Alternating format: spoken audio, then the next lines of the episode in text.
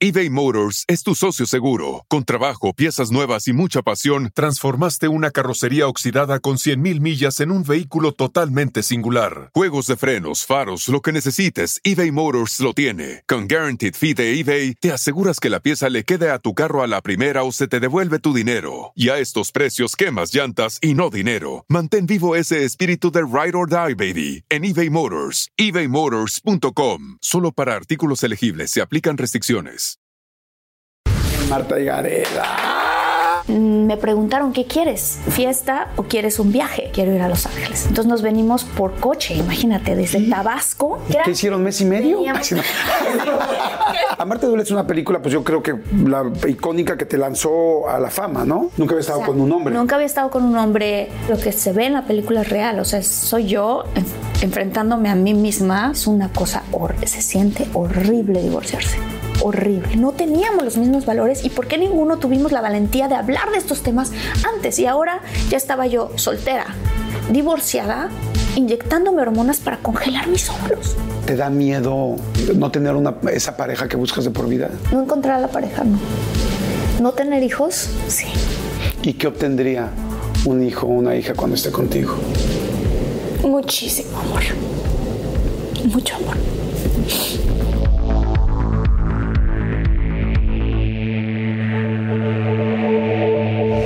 Saben cuánto tiempo he estado esperando esta entrevista. ¿Por qué? Porque ella es mi amiga, mi comadre, casi casi mi socia, mi confidente, mi confidente y yo el suyo.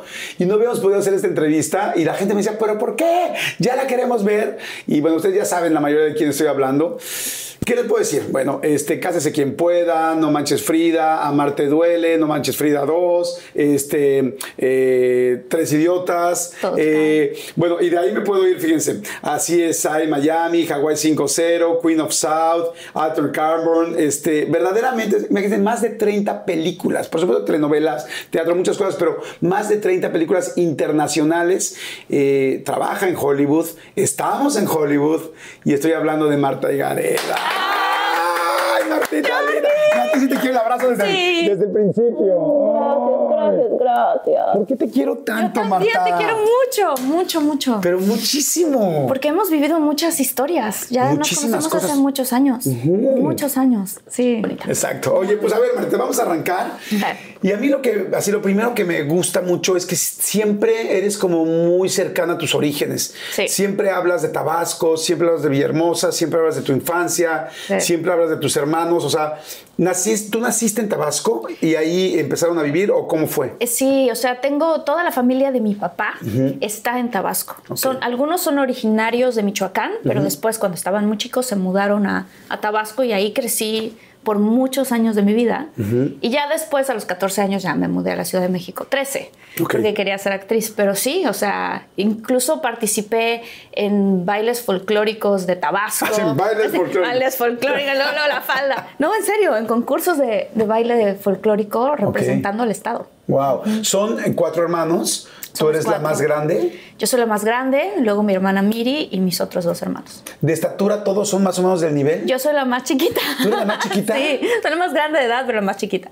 Mi hermana es como un tanto así más alta que yo y mis dos hermanos, creo que uno mide 1,78. No sé, uno mide 1,70 y pico y el otro mide 1,80. A mí me gusta mucho y siempre lo hemos platicado, lo- tu familia. O sea, Sí. eh, y varias veces, inclusive en, en el podcast, te digo, wow, qué familia tan linda. Porque es una familia como muy cercana, como muy muégano. Sí. Como que las veo como un ejemplo. Y mira, dicen que hay pocas familias funcionales y la mayoría son disfuncionales. Yo considero, por lo que he conocido, que la tuya es una familia funcional. Si es así, Sí, es así. O sea, hay, hay obviamente como todas las familias, o sea, tenemos en algunos momentos ciertos conflictos y cosas así, porque nunca nada es perfecto. Pero nos llevamos muy bien, muy, muy bien. O sea, tanto los, los cuatro, o sea, siempre fuimos muy cercanos. Mi mamá y mi papá nos hicieron que como que conviviéramos entre nosotros mucho. Y yo me llevo muy bien con todos. Eso Ok. sí, definitivamente. Yo cada vez que platico contigo veo cómo admiras a tus papás, a tu papá y a tu mamá. Sí. Eh, he escuchado mucho de tu papá por las cosas a las que se dedica, lo que te ha enseñado. Sí. Este, como que digo, wow, qué papá tan, pues tan ortodoxo para enseñarle cosas tan interesantes a sus hijos y una mamá también como siempre que te veo con un problema, contarle, le hablé a mi mamá, mi mamá me dijo, mi mamá como que te abraza. ¿Cómo es tu papá? Sí. ¿Qué, hace y cómo es? ¿Qué te ha dado? ¿Y cómo es que hace tu mamá y qué te ha dado tu mamá? O sea, si tuviera que hacer un resumen ejecutivo de cada uno. Wow, ok. Mi papá es como un hombre de estos que le dicen un hombre renacentista, o sea, que hace de todo mi papá desde, sabe desde carpintería hasta es terapeuta, hasta ahorita hace trading de Bitcoin y tiene un canal de YouTube de trading de Bitcoin.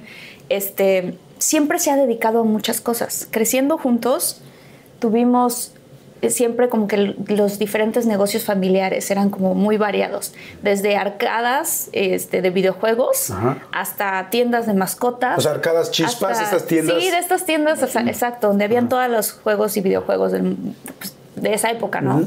Este, mi papá al mismo tiempo también escribe, escribe este, libros y escribe poesía. O sea, tiene como, por eso digo, es como un hombre renacentista, porque hace muchas cosas. Pinta, esculpe, o sea, como que es muy, muy artista. Casi igual que mi papá, nada más que mi papá escupía, no esculpía. Sin la ah, ¿tu papá escupía?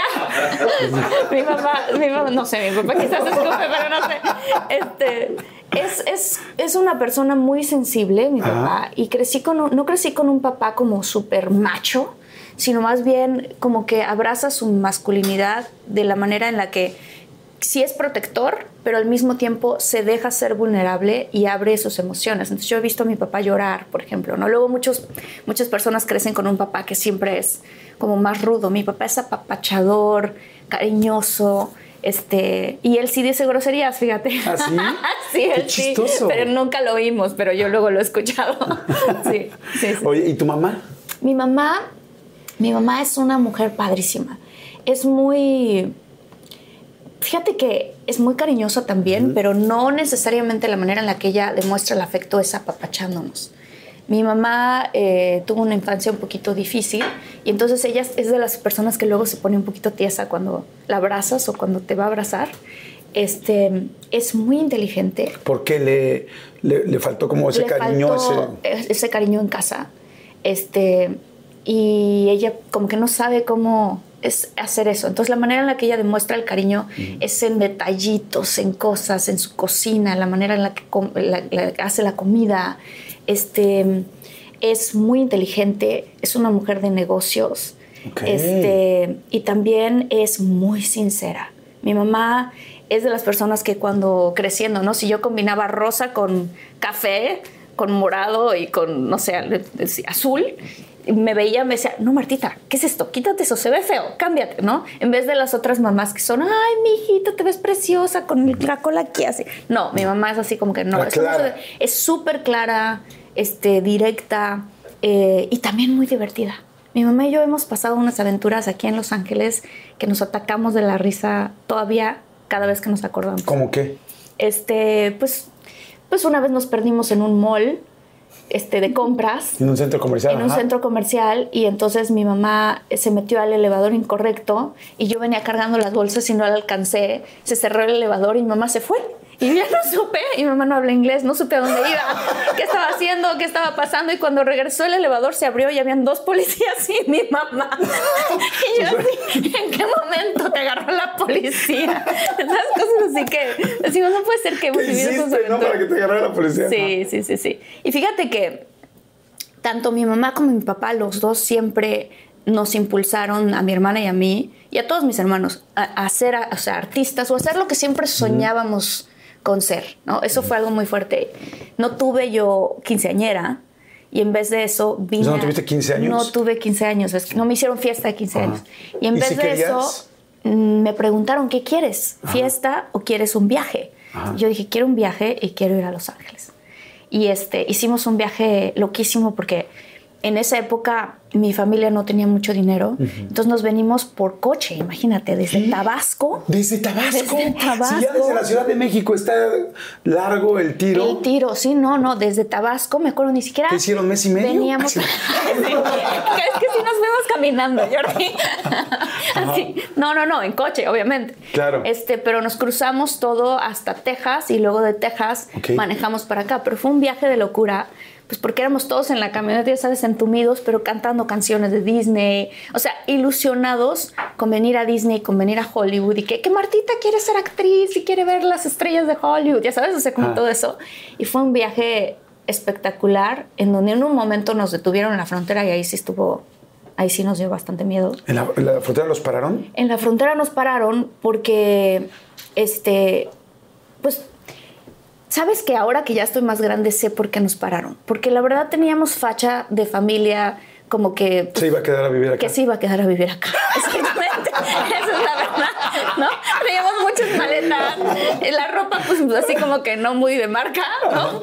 Y veníamos todos ilusionados. Y yo sabía. no me digas. Yo sabía poquito. Pero sí poquito visa. inglés. Sí, teníamos visa y todo. Pero yo sabía poquito inglés y eso. Y en esa época mi papá no sabía mucho inglés, mi mamá tampoco. Y me llevaron, no sé, yo era la traductora del oficial. Y me acuerdo que yo dije, híjole, aquí la familia depende de mí en este momento, ¿no? O sea, ¿qué pasa si no logramos pasar o nos quitan las visas? Ajá. Se caen los sueños de mi hermana y mis hermanitos de ir a Disney, los míos de ir a No, Hollywood. déjate los sueños. O sea, O sea, las 22 horas de gasolina, ¿no? sí, y, la- y las Y las pompis pompis ya entumidas. aplastadas, ¿no? Exacto, sí. No, pero entonces, logramos pasar, ajá, logramos ¿Qué te pasar. preguntaron o qué? En ATT le damos las mejores ofertas en todos nuestros smartphones a todos. ¿Escuchaste bien? A todos. A los que nunca traen funda y a los que traen funda cartera. A los que se tardan dos semanas en contestar y a los que contestan con notas de voz eternas. A los nuevos clientes y a los existentes. ATT le da sus mejores ofertas en todos sus smartphones a ti y a todos, porque conectar lo cambia todo. Las ofertas varían por dispositivo, sujeto a términos y restricciones. Visita att.com o una tienda para más detalles. Oigan, y, ay, me acaba de dar muchísima hambre, pero bueno, no, saben, de repente me entran así esos, esos hambrismos tremendos. Perdón si pudieron escuchar inclusive mi estómago, porque bueno, estos micrófonos lo captan literal todo. Pero es que estaba pensando en el McCrispy de McDonald's. O sea, ¿ustedes ya lo probaron? No, no, no, no, no. Es que, bueno, si ya lo probaron, seguro me entienden. Es un sándwich de pollo crujiente, jugoso y al mismo tiempo picante. ¡Ah! Viene con unos pepinillos deliciosos y te lo sirven con una salsita picante que está así en todo el pan. Uf. Y si lo pides con un Sprite, no sé por qué, pero se siente que pica todavía más. En serio, qué hambre me dio. Me- Mejor le paro porque si no, no voy a poder seguir con la entrevista de hoy. Ustedes que pueden, disfruten de su McCrispy en McDonald's o pídanlo por el app desde sus teléfonos. Seguimos. Pues mm, me preguntaban cosas como de a qué se dedican mis papás. Mi mamá llevó copias de los estados de banco, de, de cuenta del banco, como para mostrar que no queríamos quedarnos a vivir ahí. Pero sí parecía que esa era nuestra intención, porque como íbamos además vestidos, porque conforme fuimos llegando al norte, empezó a hacer más frío y nos pusimos las, ya sabes, como los, los suéteres estos navideños. Pleno- sweaters. ya sabes, como en pleno, por ahí de, no me acuerdo cuándo venimos, creo que fue septiembre, no me acuerdo. No, rumbo a Navidad. Y sí, y sí, pues como que no, la verdad no machaba tampoco la, la época. Y, ¿Tus papás nunca consideraron mejor pasar con un pollero? no, no, pero te voy a decir una cosa súper fuerte. Hubo una crisis muy fuerte en nuestro país y hubo un momento, mi papá siempre tenía la cámara y siempre nos grababa mi hermana y a mí. Y mi hermana y yo hacíamos sketches. O sea, literal, Miri y yo. Hacíamos sketches, mi papá los escribía, luego yo los escribía con él y él no sabía cómo era esto de filmar, ¿no? O sea, él no sabía que se decía acción. Siempre decía una, dos y tres. Y ya empezamos, ¿no? Y entonces actuábamos frente a la cámara. Llegó un momento en donde estaba tan mal la situación de dinero que dijo mi mamá y mi papá fuera así, pues vamos, tenemos que cumplirle el sueño a los niños de ir a Disney, a Martita de ir a, a Los Ángeles Por porque quiere 15 ser actriz. Ajá, aunque en ese momento yo tenía, iba a cumplir 14. Este, pero me lo adelantaron. Eh, este, queremos cumplirles el sueño y es o vendemos muebles de la casa para poder hacer el viaje o vendemos la cámara. Y mi papá dijo, no, no vamos a vender la cámara, ¿cómo crees? O sea, esta cámara es la que usamos para grabar a los niños, para tener las memorias y la que Martita y Miri usan para hacer sus mini películas. No, mejor hay que vender muebles. Entonces mis papás vendieron muebles y con ese dinero fue que hicimos el viaje ¿Cómo a crees? Estados Unidos. ¿En serio? En serio. Finalmente nos dejan pasar, cruzamos a Texas y de Texas venimos a Los Ángeles. Y cuando yo empiezo a ver las palmeras de Los Ángeles, papá, por favor, maneja por Hollywood. Nos quedamos de ver con unos tíos que tenían otra van. Y esto, qué risa, pero bueno, ni modo, lo voy a contar. Metimos a 14 personas dentro de la van. Te digo que eran polleros, o sea. es verdad, éramos 14 dentro de la van. Y lo sé porque nos paró la policía. Este, y empezó, claro que éramos niños, ¿no? O sea, mis hermanitos estaban chiquitos, entonces caben ahí en cualquier pedacito. Y mis primos, pues también chiquitos, caben en cualquier pedacito. Pero de repente el policía, me acuerdo perfecto, que nos para. Y mi tío, no, nos está parando la policía, se orilla y así de, ¿quién asomó la cabeza? Porque veníamos recorriendo el camino de Hollywood con las estrellas y entonces tomábamos turnos a ver quién asomaba la cabeza. Y los demás se agachaban así para que no nos parara la policía. o sea, eso es como típica familia mexicana. Este, la provincia vive en mí, Jordi. La provincia Y entonces este, empezábamos, literalmente, una de mis primitas, se llama Sara, asoma la cabeza y la policía, ¿no? Y nos para. Y yo le tengo pavor a la policía americana. Porque creces viendo las películas de Estados Unidos donde ahí sí, no hay manera, te arrestan en ese instante o te llevan a la cárcel, ¿no? Entonces todo el mundo temblando, nos empezamos a bajar y dice, por favor que se bajen todas las personas y empezó 8, 9, 10, 13, 14, 14 personas. es el policía, ¿qué les va? Les atacó de la risa. O sea, no podía creer, dijo, esto es peligrosísimo y se los voy a dejar ir, pero por favor ya lleguen a un lugar y métanse en dos coches o tres. Emancípense, por favor. Repártanse. Gracias a Dios. Pero bueno, continuamos, nosotros no hicimos eso, ¿no? Continuamos el camino. ¿Por qué iban a, los estudios Universal? Porque íbamos en ese momento, íbamos, sí, íbamos a los estudios Universal, ¿no? Entonces, pero primero íbamos viendo las palmeras, ya sabes todo esto. Sí. Llegamos a los estudios Universal y yo no lo podía creer. O sea, es así de, aquí es donde se filman las películas que yo llevo desde los 9, 10 años más o menos haciendo mis este, ¿cómo se llama? Dreamboards. Ajá. Las, los, este... ¿Cómo se le llamará? Pues como... Pues tus visualizaciones, o sea que agarras un corcho o una cartulina y recortas. Estoy haciendo esto y así. Entonces yo ponía Hollywood y ponía todo lo que tenía que ver, mis decretos. Entonces aquí ya viéndolos en la vida real, ¿no? Y entonces, en los estudios Universal, hay unas escaleras súper grandes eléctricas muy bonitas, pero son muy largas, largas, largas. Y desde ahí arriba se ven los stages donde están grabando todos los foros. El foro 16, 23, así todos estos foros. Y entonces mi papá, estoy bajando yo las escaleras y yo sentí, de verdad Jordi, que toda la piel se me puso chinita. Y volteo y le digo a mi papá, papá, yo voy a vivir en esta ciudad y yo voy a hacer películas yo sé que voy a hacer películas, un día voy a estar ahí. Ahí y, señalas un foro. Señalé, y señalé al foro. Y mi papá, sí, Martita, tú puedes, porque te digo, mi familia, ¿no? Tú puedes, claro que sí, lo que tú quieras soñar se puede. Y después me ocurrió algo padrísimo, porque obviamente pasa el tiempo, pasaron muchas cosas. Este, pasó Amarte Duele, pasó Niñas Mal, pasaron muchas películas. Y entonces este, me avisan que tengo yo un casting para una película y que el callback de la película, o sea, donde ya es como la prueba final, se va a hacer en, un, en los estudios Universal. Y yo, perfecto. Entro al stage, hago la, la prueba, no sé qué, me dicen que me fue súper bien. Este, esta película es una película que terminé haciendo con Keanu Reeves. Además, tú habías pensado lo de Keanu Reeves antes. Sí, antes, lo tenía en mi, en mi visión de los sueños. ¿En tu corcho de los sueños? En mi corcho de los sueños, yo recorté, así literal, la imagen. Me acuerdo perfecto la imagen que era, porque era de él este, con los lentes de Matrix. Ajá. Y escribí, hago, estoy súper agradecida porque hago una película con Keanu Reeves. No es cierto. Así, era uno de mis decretos. Entonces, total que estoy saliendo de esto y de repente volteo y veo las escaleras estas escaleras de cuando la niña de 13 años iba en las escaleras y le dijo a su papá, un día yo voy a vivir en esa ciudad y un día voy a ser actriz y voy a estar ahí. Y de repente dije, no puede ser, estoy aquí. ¿Y era el mismo foro? Y era el mismo foro y desde ahí se lograban ver las escaleras. Y dije, yo tengo que hacer algo en este momento. Y yo creo en una cosa que se llaman los, los puentes del tiempo. O sea, yo creo que el tiempo es lineal solo porque nosotros lo vemos lineal, ¿no? O sea, el ayer, hoy, mañana lo vemos lineal. Pero creo que realmente en esta cuestión de manifestar las cosas y tus sueños, el tiempo no existe, solo existen los hechos que te van a ir acercando cada vez más a eso.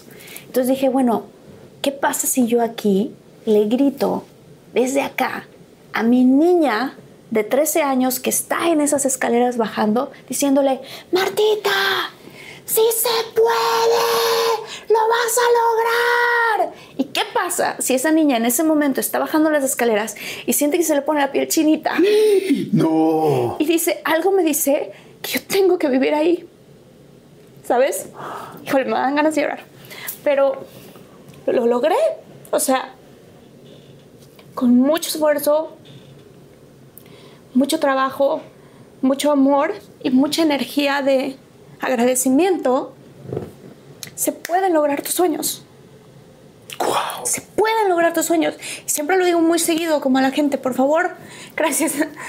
Este, piénsalo, imagínalo y siéntelo en tu cuerpo como si ya hubiera ocurrido.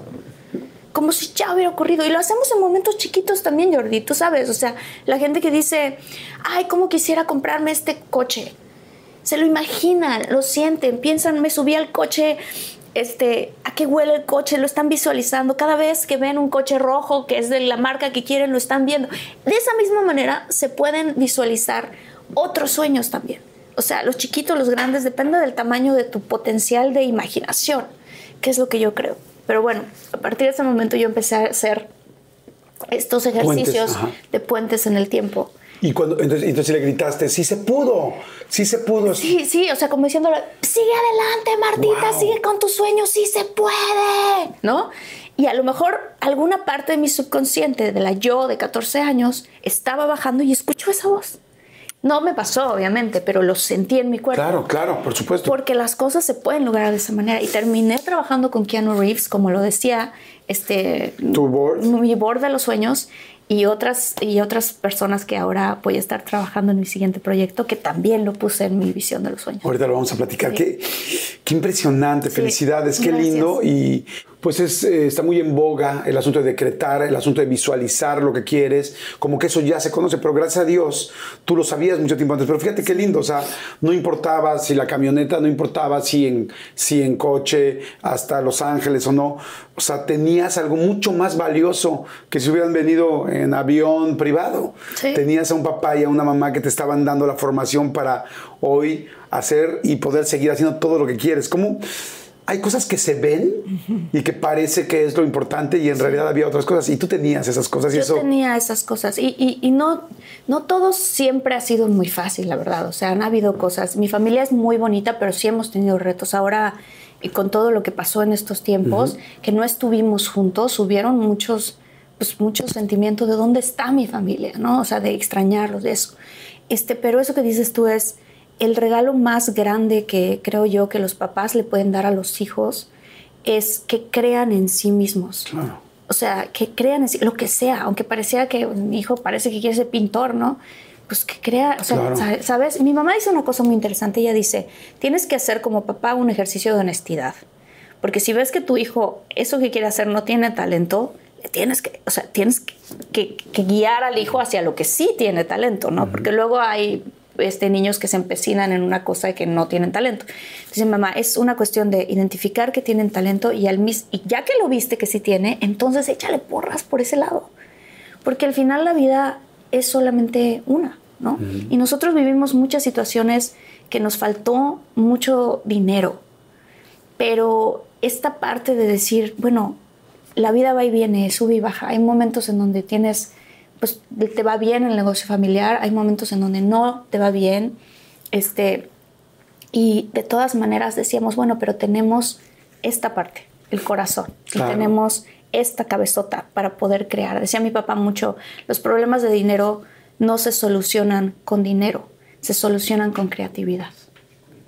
Wow, qué Sí, lindo. Sí. Oye, y este, que aprendiste a leer y escribir, a sumar y a restar a los cuatro años. Sí. ¿Cómo? Sí, sí, sí, pues por nerd. No, mi mamá. Mi mamá era súper persistente desde chiquita. Yo tengo una cosa rara que no sé por qué empezó a ocurrir, que yo empecé a hablar a los cuatro meses. A los cuatro Es meses. una cosa rarísima, ya sé, a los ¿Qué cuatro decías? meses. ¿Por qué hablo? ¿Por Mamá, qué no comprendo. Estoy hablando español, ¿no? No me apetecen los crustáceos. No me gustan los crustáceos. Este- No, esa es una cosa, ya sé, chistoso, Oye, Jordi. salud, ¿no? Pero, híjole, salud. Pero eh, sí, y mi mamá y mi familia, todos dicen, empezaste a decir tus primeras palabras a los cuatro meses. Chúpale, chúpale. Entonces, para los ocho. Para que puedas hablar, para que te, te alivie de la garganta. Mm, qué rico. Entonces, a los ocho meses, pues yo ya hablaba muy bien. Y al año, no caminaba, pero me sentaban mis papás así como que en sus piernas y decían que era como una niña ventríloco, porque, ¿no? O sea, porque parecía que mis papás me movían por atrás porque yo, o sea, hablaba de todo. Entonces, muy rápido mi mamá me empezó a enseñar a leer, a escribir, a sumar y a restar. Wow. ¿Eso te adelantó años en la escuela o no? Me adelantó años en la escuela. ¿Un Siempre año? mis compañeros tenían dos años más que yo. O sea, ¿tres años? Dos. Ok.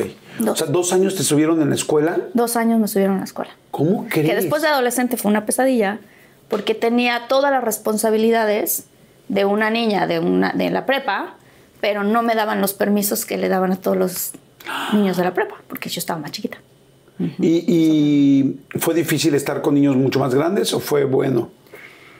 Pues nunca, como que yo nunca lo pensaba así, ¿sabes? O sea, como que siempre era como de, ah, son mis compañeros de la escuela. O sea, Ok. nunca... Sí, no, no sentías mucho Siempre fui la chaparrita, obviamente, pero pues siempre fui la chaparrita. Ya no crecí nunca más. O sea, creo que nací de 51 centímetros y de ahí ya crecí como un metro y seis centímetros más y punto. ya nunca seguí creciendo. Ahí quedé. Ajá. Sí.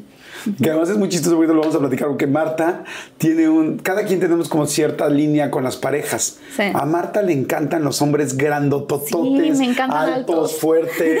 Sí, o sea, o sea, la mayoría de los mexicanos que somos bajitos como yo no somos su target, o sea... No, sí he andado con bajitos. ¿Sí? Sí, sí, sí. Sí. Sí, el otro día tuve esta plática con mi papá y mi papá, ¿has andado con un güero? Sí. ¿Has andado con un moreno? Sí. ¿Has andado con alguien de ojos verdes? Sí. ¿Has andado con... Y empecé a decir, y mi papá se empezó a sentir incómodo. Me dice, oye, ya me estás sacando la lista. Pues, ¿para qué me de preguntas? todos los novios. ¿no? Y yo, bueno, papá, ¿por qué me preguntas? Pero generalmente te gustan grandes, ¿no? Generalmente sí. ¿Por qué? Te sientes como que te protegen, te avientan, te hacen... Es que creo que puedes hacer malabares. por acá, por allá, ru, pu, pu. Traga, pum. iba, iba a hacer algo, pero dije, mi familia va a ver esta entrevista. No, porque les voy a decir algo. Marta, Marta es una niña muy conservadora, una mujer muy conservadora. Una niña, decir, ni que fuera una- brocheta. una- es- ni que fuera brocheta, así, así de, de capirucho, de capirucho. Es que es una mujer muy conservadora, pero al mismo tiempo también tienes tu, por la amistad que tenemos, tu sensualidad muy abierta y muy Sí. linda y, y la has disfrutado mucho. Sí, sí, sí. ¿Sabes? A mí que fueron los primeros libros que me dieron a los ocho años. No, ¿qué? Un libro que se llamaba El hombre sensual y otro que se llama La mujer sensual. O sea, en mi casa se hablaba de sexualidad Ah, guau. fuertísimo. En mi Entonces, casa no. Yo desde los ocho años sé lo que es un orgasmo, lo que era tener sexo con una persona, una sexo servidora, sé lo que era sexo de todo tipo, besos negros. O sea, entonces por eso a mí no me da miedo hablar de sexo porque para mí es normal. En mi casa siempre se dijo pene al pene, vagina a la vagina. O sea, No, todo en era mi muy- casa no. Había la sexualidad, la sexualidad era muy abierta. En la tuya, ¿no? No, en la mía no. En la mía no. De hecho, por eso cuando hice Amarte Duele, hice la película, hubo un momento como súper fuerte porque era como de, ah, wow, estoy haciendo esta película, no he vivido en mi vida personal nada así. O sea, mi mamá siempre fue, en la forma en la que nos educó, nos decía mucho, va a empezar a llegar a una edad en que los niños te van a querer dar besos, te van a querer tocar una boobie, te van a querer... Y para eso te van a luego las dar... dos. Exacto, la una y luego la segunda. Y para eso te van a empezar a dar muchísimos como piropos. Tú, y siempre nos decía mi hermana y a mí, ustedes dos sepan que ustedes son bonitas. No necesitan que un niño les diga. Ustedes tienen que saberlo por dentro. Ok. ¿Sabes? O sea, como para que nunca nos prestáramos a este tipo de cosas por la necesidad de que te halaguen o por, es- ¿sabes? O sea, como eso. Siempre fue como muy dense a respetar, este tipo de cosas, ¿no? Este, y entonces yo crecí súper conservadora, Jordi. O sea, Pero conservadora, ¿qué? O sea, perdiste tu virginidad a los, ¿qué? no, como a los 16 20 años. No, cállate, como a los 18. 24. No, Jordi, a los 24. ¿24? 24. ¿Ya casada? No. A los 24. casada. A ver, acabas de decir algo muy interesante que, que alguna vez lo platicamos en el podcast. En serio, hacemos un podcast juntos que se llama De Todo Un Mucho, que lo pueden ver aquí en YouTube. Aquí en YouTube, Sí. búsquenle de todo mucho, lo van a ver ahorita. O también, evidentemente, en Spotify, en Deezer, en iTunes, en cualquier plataforma Está auditiva. Está buenísimo. Llevamos Buenísimo. ya en la, estamos empezando la tercera La temporada. tercera temporada, sí. Y nos ha ido increíble. Sí, de todo mucho, está Y ahí me platicaste esto de Amarte Duele. Sí. A ver, platícame un poco esto, ¿sabes? Amarte duele es una película, pues yo creo que la icónica que te lanzó a la fama, ¿no? Sí, sí, es la película que me lanzó a la fama. Y hay una parte donde se enamoran tanto que, pues bueno, van a tener relaciones, ese es el amor. sí. Ahí tú ya sabías todo esto, ¿cómo fue esa situación? No, yo no, no, no sabía, yo no, viví- no había vivido en mi vida personal nada así. O sea, beso. había dado besos y ese tipo de cosas, pero no nada más. Nunca había estado O sea, con un hombre. Nunca había estado con un hombre, nunca, o sea, nunca había tenido un momento como la película de quitarme la ropa, o sea, nada. Entonces para mí fue muy fuerte porque cuando estaba haciendo la película, obviamente mis papás sabían, porque leyeron el guion, qué es lo que iba a hacer y todo el rollo, pero como en mi casa no se habla mucho de sexo, entonces era como de, ¿cómo le voy a hacer? Y me acuerdo que vi películas, pero, pero, pero películas, ¿no? O sea, nada... Nada pornográfico. No, seguro. para nada, porque no era necesario, pero vi películas y así de, ah, le tengo que hacer así, le tengo que hacer así, o sea, como que así pensando, ¿no? Y cuando iba a ocurrir el día de la filmación, no le dije a mis papás que ese era el día, porque no quería que ellos estuvieran nerviosos y yo sentir sus nervios. Yo solita manejé al set. Ya estabas muy nerviosa tú, me imagino, ¿no? Yo estaba nerviosa. Yo solita manejé al set, yo solita llegué y cuando empezó la escena dije, ah, esto sí es muy diferente. Porque estoy aquí con Luis Fernando, pero además hay como 14 personas más ahí parados, ¿sabes? O sea, en el set. Pregunta, ¿alguien de la producción, el director, alguien sabía que tú no habías tenido una relación? Porque es muy normal decir, y aquí ustedes van a besarse y tienen una escena de cama, pensando en que, ¿cuántos años tendrías tú? No me acuerdo, pero nadie sabía. Como 17, me imagino, 16, 17. Creo que tenía 17. Luis Fernando es el único que sabía este, que era como la primera vez que yo hacía una cosa así. ¿Se lo dijiste antes? Se lo dije, obviamente. ¿Qué le dijiste? Este, y las chicas de maquillaje. ¿Qué les A dijiste? ellas les dije, oigan, yo esto nunca lo he vivido. Esto es la primera vez que yo voy a estar haciendo eso. Entonces es muy fuerte porque lo que ustedes ven en la película es un momento tan real. O sea, no es actuado, ¿sabes? Lo que se ve en la película es real. O sea, soy yo en- enfrentándome a mí misma con mi desnudez frente al espejo, porque la primera escena que hicimos fue una frente al espejo. Y luego de ahí la escena donde él se sube al balcón y entonces este, tenemos relaciones. Yo no había vivido nada de eso. Y aparte de todo, algo muy fuerte que me pasó es que estamos haciendo la escena este, y yo me siento súper nerviosa, pero no importa, como que seguimos avanzando y todo. Luis Fernando es un tipazo porque él siempre todo el tiempo yo te cuido, yo te protejo, las chicas de maquillaje también. Y de repente terminamos un cacho de la escena y se acercan las chicas de maquillaje y me dicen, Martita, tienes que ir al baño. Y yo, me dice, te bajó. ¡No! Y yo, no. Y todo el mundo se dio cuenta. Y yo, no. O sea, no puede ser. Tuvieron que cambiar las sábanas de la cama. Entonces yo, una vergüenza, Jordi.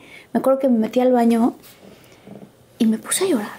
O sea, me puse a llorar porque dije, o sea, me sentí tan sola y como, ¿no? Como que no sabía qué hacer, Sí, avergonzada, vulnerable, sin que nadie, ¿sabes? O sea, no hacer nada. Y como el cine tiene que continuar, cambiaron las sábanas y, y todo el mundo continuó como si nada hubiera pasado.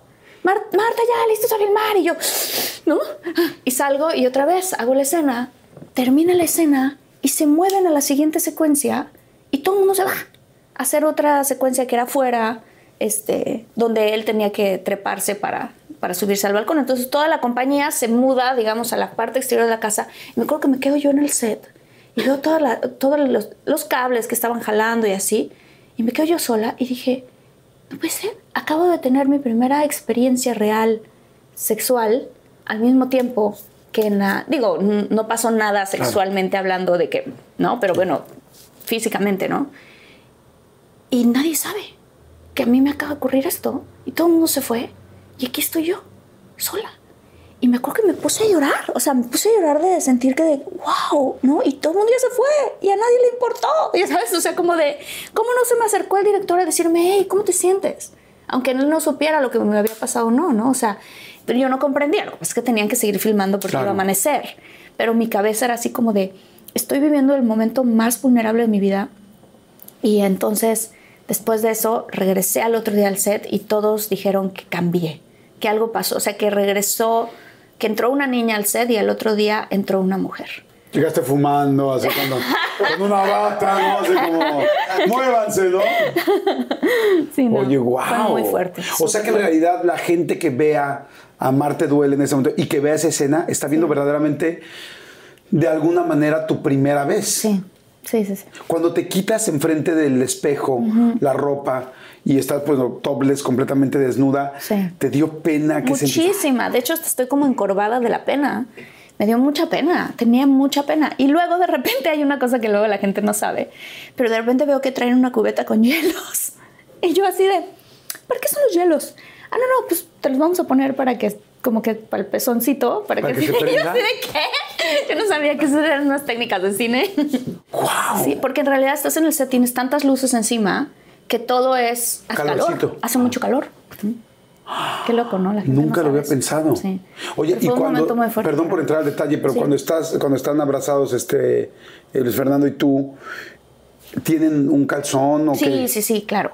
claro Ah, ¿Y luego lo supuesto. borran o qué? No, eh, bueno, en el caso de Amarte Duele no se ven Ok. las pompis. Ajá. Realmente, o sea, como que la cámara panea y hace como, se ven siluetas, pero realmente no, bueno, por lo menos las mías no se ven. Y el director te da indicaciones como de, es tu primera vez, haz, suspira o Ajá. gime, digo. Sí, sí, sí, sí, sí te va diciendo aquí a la derecha, aquí a la izquierda, besa del lado izquierdo, besa al lado derecho, este, hace este tipo de cosas. O de repente te dice, bueno, ahora eh, adelante, lo que ustedes sientan, ¿no? Que eso fue, te digo, fuerte para mí porque de pronto había momentos donde había puro silencio y éramos Luis Fernando y yo besándose, pero habían como 16 personas alrededor. o sea, Wow. sí. Pues, pues a ver la película. Sí, sí, fuerte. Oye, fuerte. vamos a hacer rápido un refill, vamos a hacer una pausa. Ahorita platicamos. Salud, corazón. puedo contar. Venga, perfecto. Salud. Por cierto, tú vas a hacer un canal de YouTube también, ya lo tienes listísimo. Listísimo, listísimo. Estoy súper emocionada. Se llama Infinitos. Este, y bueno, lo van a poder buscar con mi nombre, ¿no? Pero justamente de lo que platicaba yo, que tiene mucho que ver con esta parte de cómo crecí, de inspiración, de cómo lograr tus sueños, de cómo muchas cosas, o este, lidiar con la depresión, este, encontrar a la pareja de tus sueños, o sea, todo ese tipo de cosas. Voy a estar hablando mucho de eso, muchas técnicas que he aprendido a través de los muchos cursos que he tomado. Y aparte voy a tener ciertos invitados que son inspiradores, ¿no? Entonces estoy muy emocionada. Ah, pues búsquenlo. Les quiero decir una cosa. Eh, ahora que digo, somos muy amigos desde hace muchos años, pero ahora que trabajamos juntos con el podcast, yo me quedé sorprendido, te lo he dicho siempre, de lo preparada que estás. O sea, porque te vemos actuar, te vemos en un programa, te vemos en una campaña publicitaria, pero mucha gente no te había escuchado hablar de todo lo preparada, porque lees mucho, tomas muchísimos cursos, sí, de inspiración, porque además creciste, es nato. Bueno, tu papá te enseñó y Sí. tú desde muy chiquita aprendiste a conseguir las cosas. Entonces, tienes una cantidad de información, un caudal intelectual muy vasto, pero muy vasto. Ah, Van a ver Jordi. qué padre eh, Sí. el canal. Entonces, infinitos. Infinitos, infinitos. Oye, esto no es una predicción, pero sí es una visualización o algo. Tú tenías un crush muy fuerte con Gael García Sí. cuando era la, la telenovela de mi abuelo. El abuelo y yo, sí. sí, ¿Cómo, sí. ¿Cómo fue eso?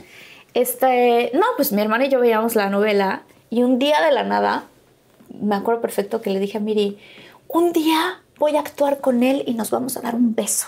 Así, y señalé a la pantalla, estábamos chiquitas. Y cuando hice mi primera audición para una película, fue con Alfonso Cuarón. Wow. Me llaman para el callback, me llaman para el casting final, final, final. Y mi casting final estaba padrísimo, Jordi, porque en el cuartito donde, donde hicimos este, como esta escena, estaba el Chivo Lubeski, Wow.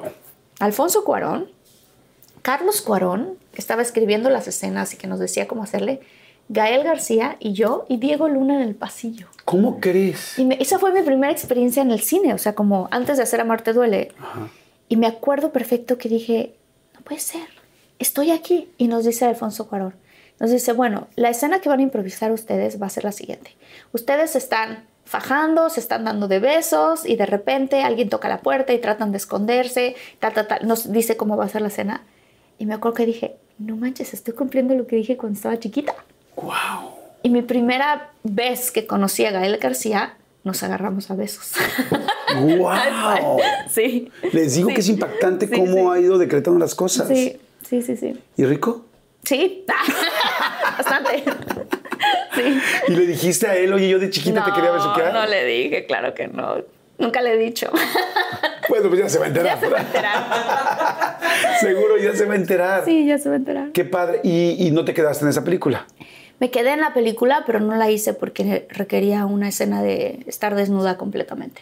Y yo estaba muy chavita, Y en ese momento tuve una conversación bien bonita con Alfonso Cuarón y le dije, siento que no voy a poder hacer tu película porque ya me quedé, ¿no? Entonces no voy a poder hacerla porque me da mucho miedo porque yo en mi vida personal no he vivido estas cosas. Entonces me dijo, ¿qué estás haciendo en tu vida personal? ¿No? Y yo, pues bueno, acabo de entrar a estudiar en la universidad, en el TEC. Y él así de, ¿qué? Tú tienes que ser actriz. ¿Qué haces? Y yo, ok, me dice, pero es que el TEC es una escuela como muy... Cuadrada. Este, muy cuadrada, muy... ¿Qué clases llevas? Y yo, análisis de la información, cultura de calidad. Me dijo, ¿qué haces ahí? Tienes que ser actriz, salte de ahí.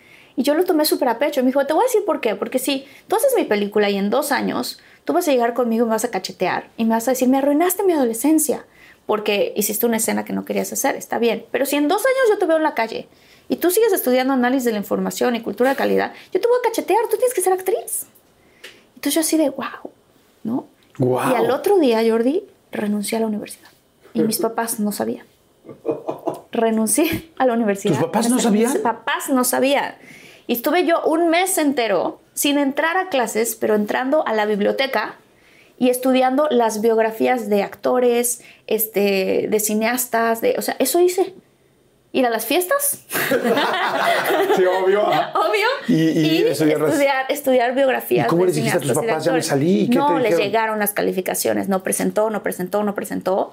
Y entonces volaron a la Ciudad de México. Mis papás estaban súper enojados. ¿Qué te pasa? Tienes beca, esta escuela. Pero es que Alfonso Carón, ¿quién es ese? Me decían, ¿quién es ese? ¿Qué ha ¿Quién es ese tal Poncho?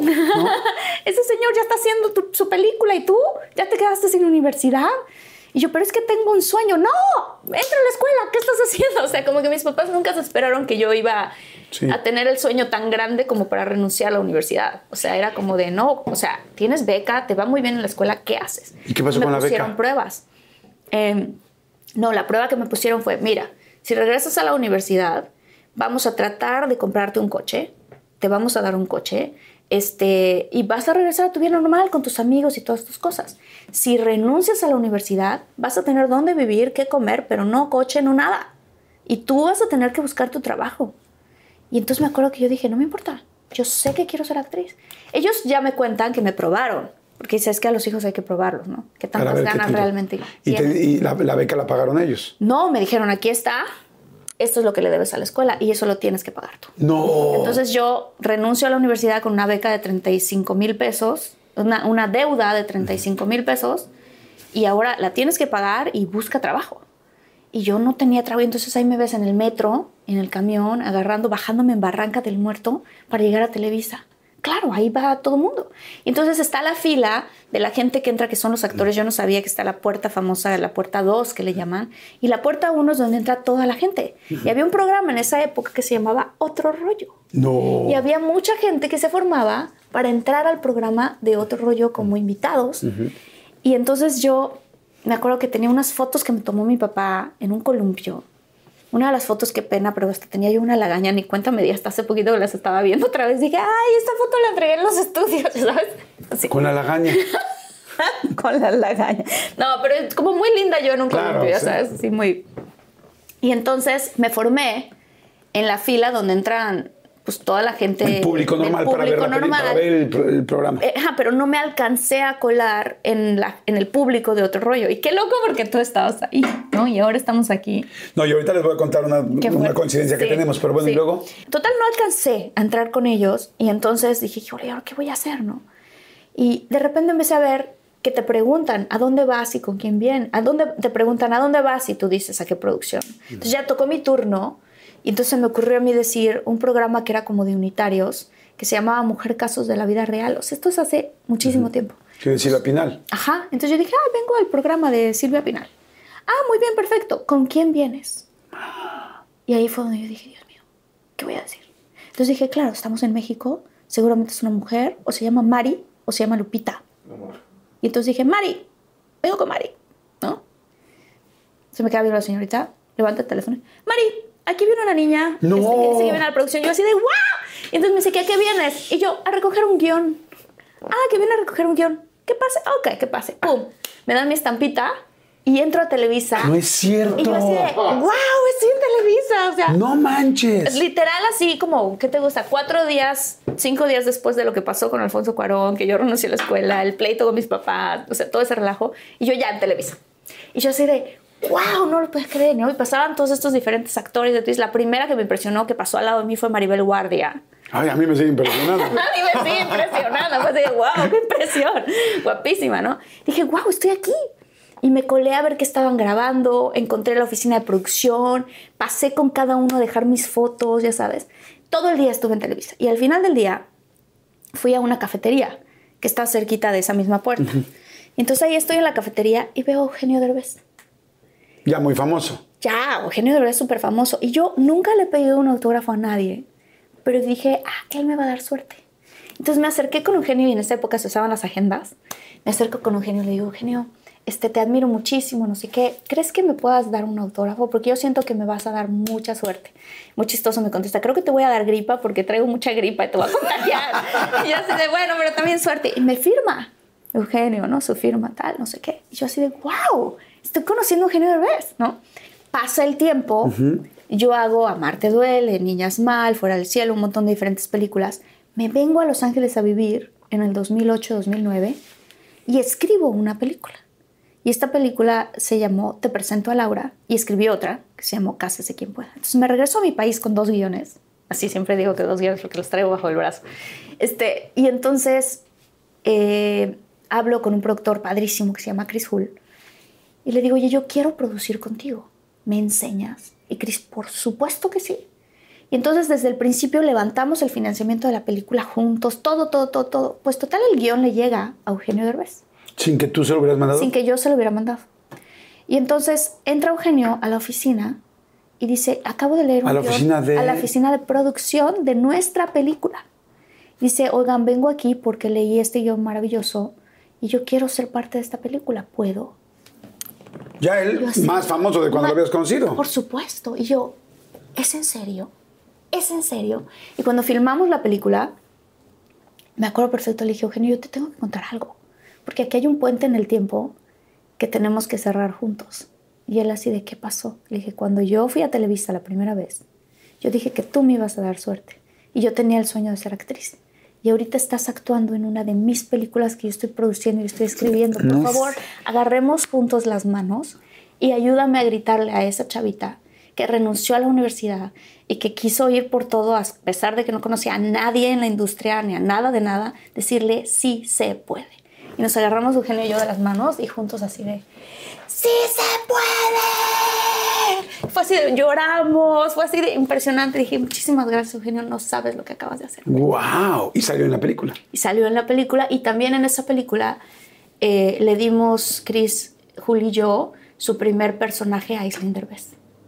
Aislinn. Aislinn, que en esa gran- época era modelo y que, y que me acuerdo muy bien que otras personas decían, no, Martita, ¿por qué le das oportunidad a alguien que después pue- pudiera llegar a ser tu competencia? Y yo, ¿qué les pasa? Este mundo hay para todos. No, y ahora es de tus Hay mejores amigas. Es una de mis mejores amigas y tiene una carrera espectacular en cine también. Pero me pasa eso muy seguido, ¿eh? Que luego me dicen, ¿por qué casteas en tus películas a estas personas? Y yo digo, no. Hay que compartir, porque así funciona el universo. Mientras más compartes, Tú siempre has sido muy compartida, siempre has sido muy compartida. Fíjense, les voy a platicar rapidísimo una historia que nos pasó. Yo doy conferencias de motivacionales, estoy dando una conferencia en una prepa, no sé si prepa o creo que prepa, ¿no? Sí. Y este y al final de la conferencia termino hablando de los sueños y en fin y para que nos motivemos todos a conseguirlos. Y al final se me acerca una niña y me dice, este, oye, es que yo quiero ser actriz. Y yo, ay, qué padre, me encantó tu conferencia. En fin, yo, ay, qué padre, yo quiero ser actriz. Le dije, ah, pues seguro lo vas a hacer. Entonces me dice, pero yo no quiero ser actriz de telenovelas, yo quiero ser actriz de cine.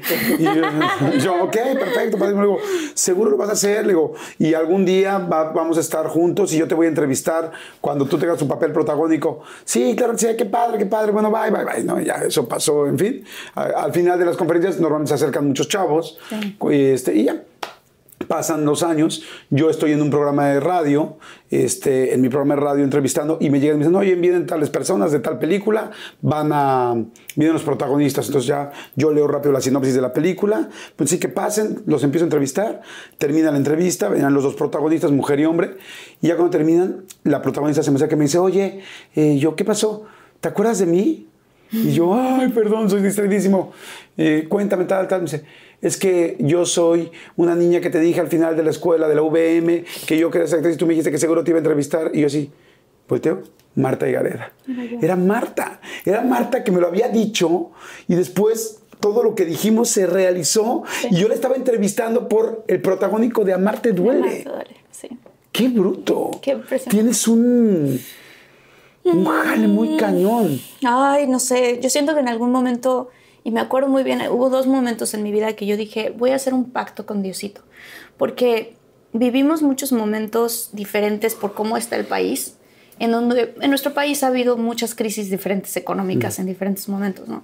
En donde yo veía a mi papá y a mi mamá siempre con este espíritu de la familia, de unirnos, de, ¿sabes? De todo, pero que económicamente en ciertos momentos no les estaba viendo, yendo bien. A veces sí y a veces no. Y entonces me acuerdo que un día, cuando empecé con este sueño de ser actriz y así, dije, Dios mío, lo primero que quiero hacer cuando empiece a trabajar es ayudar a mi familia y después empezar a ayudar fuera de mi familia. Pero primero quiero ayudar a mi familia. De pronto comprendí que la manera en la que el universo funciona es que cuando tú dices, quiero hacer algo que no es solo para mí, sino es para los demás, y abres y compartes, es como si la vida te dice, "Mm, ya captaste mi lenguaje, entonces ahora te voy a dar más. Entonces ahora te voy a dar más. Entonces cuando dices tú, ¿cómo puedo servir? ¿De qué manera puedo servir? Y eso es algo que yo tengo como mucho, justo por eso creé el canal de, de infinitos, porque es una, es mi, tú sabes, o sea, cuando creas Sí. este tipo de canales, pues al principio no estás ganando nada de dinero, estás dando y dando y dando, porque lo que quieres es servir. Yo eso, eso lo tengo desde que estaba chiquita. Wow. Y creo yo que de alguna manera, si uno empieza a hacer ese tipo de cosas, el universo te empieza a dar más y se te empiezan a materializar los sueños que quieren. Claro. Y por eso estamos aquí tú y yo. yo Claro. Porque tú eres parte también de esa materialización y de esa visualización que alguna vez tuve y de ahora somos amigos. Ahora, ahora somos, amigos, somos socios, está cañón. Está cañón. Y nos conocimos así, porque además yo le llevo pues, bastantes años. Ella era chiquitita y yo ya estaba dando la conferencia. Y mira, yo hoy aquí estamos. Pero unas conferencias padrísimas que da Jordi también. Ay, muchas gracias. Motivacionales impresionantes. Y a mí me motivó eso. Entonces, claro que por esa motivación yo llegué como muy chidas telas así de yo voy un día. Wow. Sí. Porque, porque Marta no, no, es una no. mujer además de inteligente, además ya todo lo que estás viendo, pues es una mujer muy guapa. Y, y déjense, además, déjense lo guapa, porque hay mujeres guapas, pero además ella tiene un ángel. Entonces tiene ángel con los hombres también y siempre ha sido una mujer que los hombres quieren estar contigo. Y eh, me acuerdo además que un día a mí me llega una invitación, dice, Jordi, tal, yo qué. Ah, no, antes de la invitación me voy a regresar un poco, porque un día me dice, Jordi, me manda un mensaje, me dice, Jordi, no me vas a creer lo que pasó. O creo que mandó un mensaje a varios amigos. Amigos, me pasó hoy esto. Y me cuentas una dada de anillo Ah, en la sí. playa que yo decía, me reía y decía, wow, No, esta es una mujer debe ser fabulosa. escritora también. Y soy ¿Qué- escritora. ¿Qué pasó? ¿Qué pasó ese día? Esta es una historia fabulosa. Antes de que- llegar a COVID. Claro, que estoy escribiendo, de hecho, en uno de mis guiones. Ajá. ¿Qué nombre gringo esco- escojamos? Este, Jonathan. Jonathan. ¿No? Jonathan Ajá. y yo llevamos saliendo no mucho tiempo, pero como yo entre que vivía en México y en Estados Unidos era relación de larga distancia, empecé a notar ciertas cosas raras con Jonathan. Y total, yo dije, creo que Jonathan es bipolar.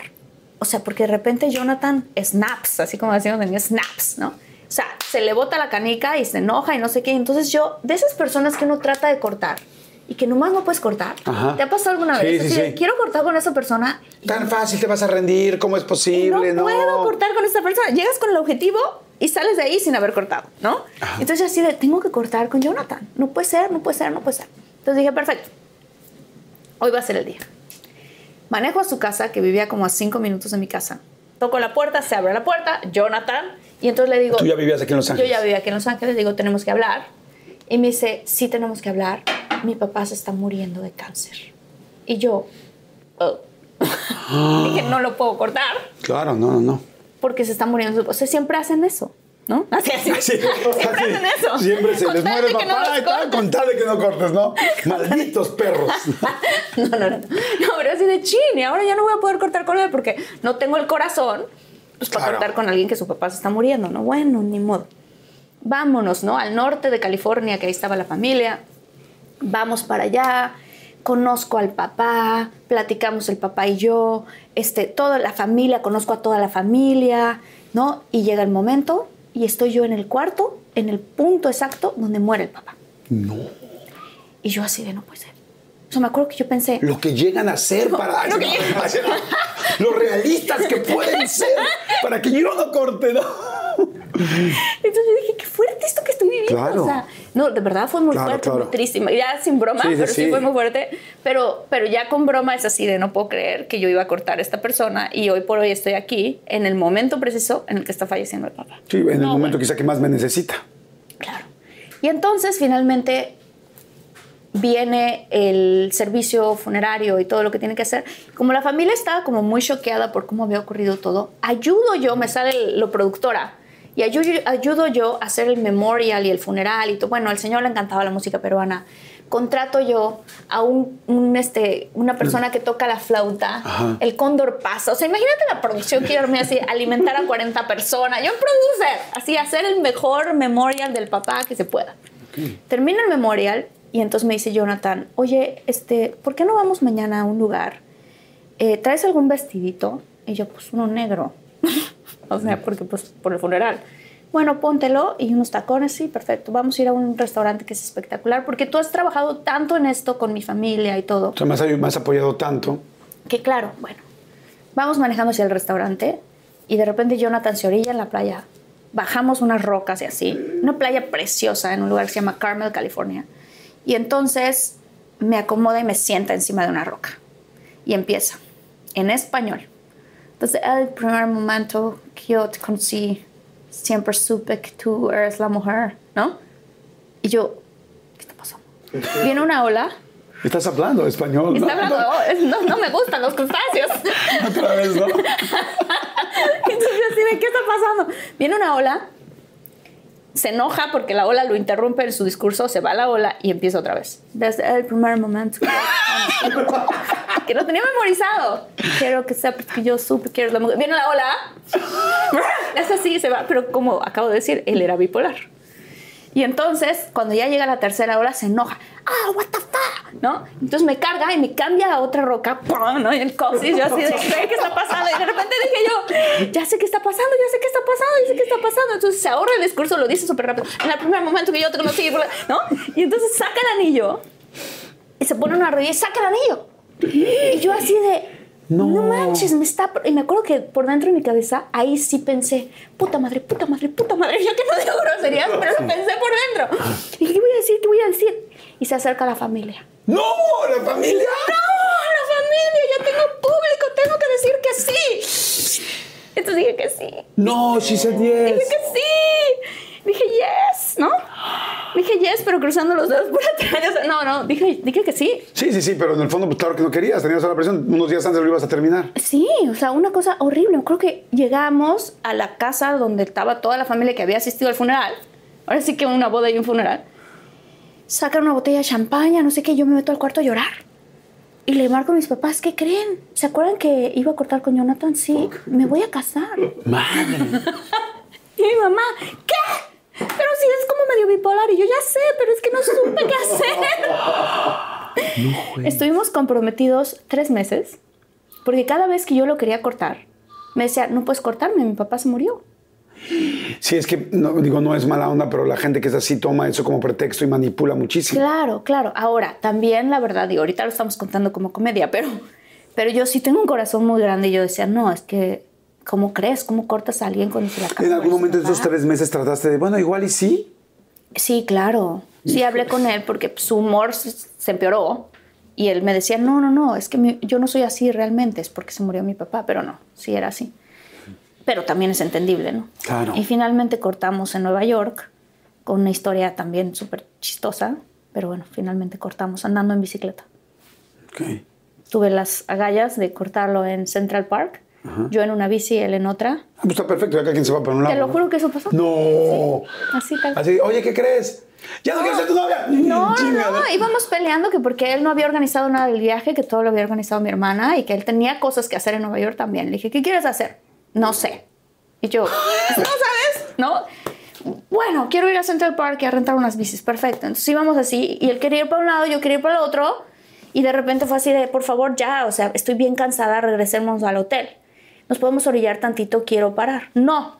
Y entonces empezó la discusión y yo, estoy cansada, quiero parar, que no, que no, es que, ¿sabes qué? Quiero hablar contigo. No, pero es que no. Mira, quería que paráramos para que pudiéramos hablar, pero ya que no paramos, te lo voy a decir entonces andando en bici porque no me dejas. ¿Qué? Quiero, este, aquí se acabó. ¿Qué? ¿Me estás cortando andando en bici? Sí, te estoy cortando andando en bici. Te vas a arrepentir, me decía. No, no sé qué. Discusión, discusión y ya agarré mi camino a la derecha y sopas, que me pierdo en Nueva York entre los taxis y así tratando de llegar. ¿Y a- nunca se volvieron a ver? No, sí, obviamente esa noche. Pero yo ya no. Sí, o sea, ya a partir de ahí ya fue real. ya fue ya, sí. ¿no? Wow. Y bueno, te casas con Corey, eh, feliz, contenta, enamorada, él es actor, hacen eh, colaboraciones juntos, la película de Tres Idiotas la hacen Idiotas la juntos. No manches Frida, no, cásese quien pueda, no. Todos caen, la escribimos juntos. Muy padre. Ay, qué buena la de Todos caen. Todos ¿eh? caen es buenísimo. Sí, me encanta. Buenísima, buenísima. Sí, no, muy padre. La verdad, muy, muy bien. Hiciste una boda muy linda, ¿no? Como- Muy chiquita, o sea, como súper chiquita. Nada más éramos prácticamente nosotros y poquitos amigos y ya. Este. Y fue, o sea, fue súper fuerte porque pues nunca me imaginé que me iba a casar y que me iba a divorciar. O sea, Nadie se eso- casa para divorciarse. Además es tu, pues es tu único matrimonio que has Sí. tenido. Sí, gracias O sea, tienes a Dios. un matrimonio. Sí. ¿Cuánto tiempo estuvieron juntos? Un año y medio máximo. no, tu- no tanto. Antes de casarse. No, antes de casarnos, o sea, en completo todo, en total, estuvimos siete años juntos. Ajá, sí, sí, sí, fue mucho tiempo. Sí. ¿Te dolió tomar, tener que tomar la decisión? Ah, horrible, horrible, porque además, justo lo que acabas de decir, o sea, la familia que tenemos y aparte la familia, este, como de la familia, ¿sabes? O sea, como de, soy la primera nieta, la primera hija, la primera, la más grande de todos mis primos y de repente fue así de, no manches, el ejemplo que voy a dar. O sea, qué fuerte. Yo me culpé a mí misma mucho porque la realidad es que Cory es una gran persona y me casé con mi mejor amigo, pero muchas cosas que tienen que ver con valores muy básicos de cómo criar a los hijos, de ese tipo de cosas, no coincidimos. Y yo me vine a enterar hasta la luna de miel. En la luna de miel fue cuando empezaron todas estas conversaciones y fue así de, a ver, espérame, ¿qué? ¿Cómo? ¿Quieres criar a los hijos así, pero yo los quiero criar así? ¿Qué- Y de repente fue así de, ¿qué pasó? O sea, ¿qué pasó? No, pues es que siento que también es mi responsabilidad, ¿no? O sea, como que a todas las personas que digo yo que se van a casar, tengan estas conversaciones con su pareja. Sí. Súper importante, pero aunque crean que son conversaciones difíciles, desde política hasta de verdad cómo criar a los hijos. ¿En qué religión? ¿Qué pasaría si? ¿Qué pasaría si no puedo tener hijos y lo descubrimos ya que nos casamos? ¿Qué pasaría? O sea, como todas estas conversaciones que son súper rudas, hay que tenerlas antes de casarse, porque si no, te casas y te pasa lo que a mí Claro. que de repente fue así de no coincidimos. O sea, no coincidimos en estilo de vida y en sobre todo en ciertos valores. En muchos sí, pero en otros que para mí eran muy Sí, importantes, esenciales, ajá. muy esenciales, no coincidimos y de repente fue así de ¿y ahora qué vamos a hacer? O sea, ya nos casamos y yo dije ¿y ahora? Entonces por mucho tiempo yo me culpé muchísimo. Porque te entra un rollo de, a ver, toda la vida he hecho películas de amor donde el objetivo es llegar a que se casan y vivieron felices para siempre. Y todas estas historias que yo cuento en el cine y así son historias de amor. Y en mi vida personal me fue de la fregada en el amor. A todavía hasta hace poco. Es así de, ¿es en serio? ¿Qué me pasa? Y yo soy una persona muy responsable, entonces digo, a ver, ¿qué parte de todo esto es mi responsabilidad? Pero un divorcio, me sentía Jordi, después del divorcio me sentía con una vergüenza, la más fea. Salía así, me acuerdo que cuando empecé a querer salir a conocer a alguien, tuve un momento típico de película que se me iba acercando un chavo y yo así de, ay, ahí viene uno, y pum, me pasó así el hombro y se fue a cruzar y yo así de, "Ah, ¿qué está pasando? Te lo juro. Pero todo es por dentro, cómo te sientes por dentro. Claro, sí, es como te sientes por dentro y, y lo que estás vibrando. Sí. Eh, eh, ¿Vivían juntos aquí en Los Ángeles? Sí, o sea, nos casamos, regresamos de la luna de miel, tuvimos problemas en la luna de miel. Y después de eso me fui a vivir a Vancouver porque hice la serie de Alto Carbon. Él vino conmigo y intentamos de cierta manera como pues, ver qué podíamos hacer para ajustarnos, pero no se pudo. Regresamos de allá y como a los tres meses fue así de, nos tenemos que separar. Porque yo tengo muchas ganas de tener hijos, de tener una familia, pero si no machamos en esto, no quiero traer niños al mundo y después que no machemos. Claro. O sea, es- se me hace eso muy irresponsable. Entonces, en su momento yo me sentía la más fracasada, pero ahora sé que se requiere de mucho valor para decir, no, aquí no. Incluso si tienes hijos, ¿no? Por el bien de Sí, los niños. claro. O sea, es- es- eh, antes, fíjate cómo me cambió la perspectiva, porque yo tenía una tendencia a como poquito juzgar a la gente que se había divorciado por la- el ejemplo que tengo con mis Claro. papás. Y de repente yo misma lo estaba haciendo. Entonces es así de, ah, wow. No, no, no sabía de qué No hablando. sabía de qué estaba hablando y es una cosa, se siente horrible divorciarse. Horrible. Sí, es, es fuertísimo.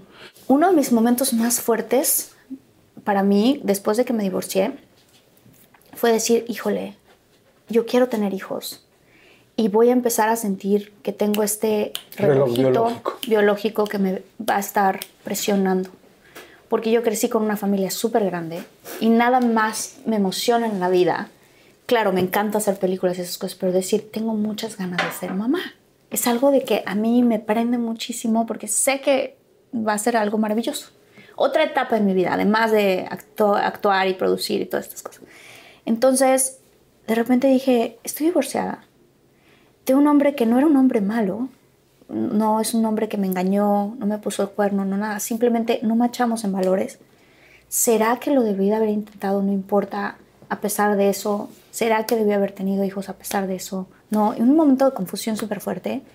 Y entonces dije, tengo que tomar una decisión inteligente. Y fui al doctor y congelé mis óvulos. Wow, qué bueno. Y creo que es importante que muchas mujeres hagan esto. Para que te quites esa presión y para que cuando salgas a la vida a buscar a tu pareja, no estés buscando al papá de tus hijos, sino que estés buscando a tu pareja, Tu compañero de vida. a tu compañero de vida. Porque al final de cuentas, tú lo sabes que tienes hijos, y mis papás también, y mucha gente, ¿no? Los hijos al final se van, hacen su vida, vuelan. ¿Y tú con quién te quedas?